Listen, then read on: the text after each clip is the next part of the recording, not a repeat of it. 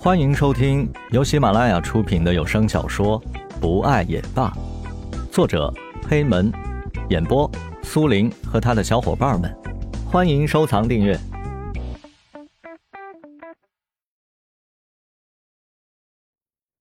第五十二章，小雨，我们去吃饭吧。你不说，我真的不知道。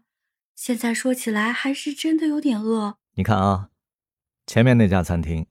就那家，那是我哥们儿开的，咱们就去那儿吃。好吧，我可要吃很多的，因为我真的饿了。华子，来，给我们安排一个包间。哎，石龙，哎，你小子，你怎么今天过来了？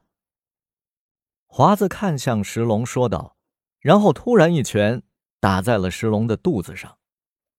石龙胃里一紧。身子一拳瘫倒在地，哇的一声，早餐吃过的油条豆腐脑喷在当场。哎，石龙，走走走走走，隔壁有我的几个朋友，我给你介绍介绍，咱们一起喝几杯。说完，拽起石龙就要走。哎，华子，今天不行啊！华子这才看到，原来在石龙的旁边还站着一个女孩。这时候他才反应过来，哎，你小子，你也交上女朋友了？嫂子，你你们俩吃啊，你你们你们吃好喝好，我我先走了。走出房间的华子为两人放上了一曲轻音乐。蓝雨，华子的话呀，你别太放在心上啊，他他这个人就是这么爱开玩笑，哎，我的豆腐脑啊！你和他是怎么认识的？啊，你说华子呀？华子呢，是我刚刚工作的时候认识的。他对朋友特别仗义啊，我们经常在一起。当时呢，他告诉我说他要开一家餐厅，我还以为他是开玩笑呢。结果没想到一个月后，他请我吃饭的时候啊，他告诉我说这家餐厅就是他的。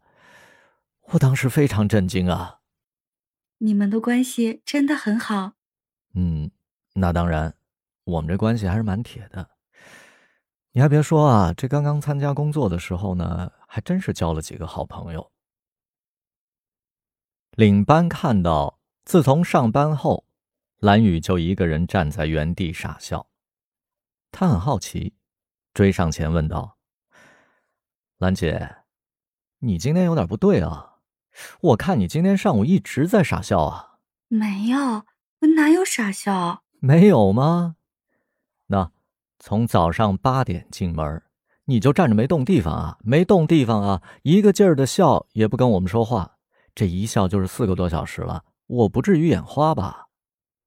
领班促狭道：“你肯定看错了，兰姐，你这个情况可不对啊！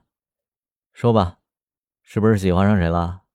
哎，那我提前告诉你，你可别打我主意啊！没有。哦，那就是有。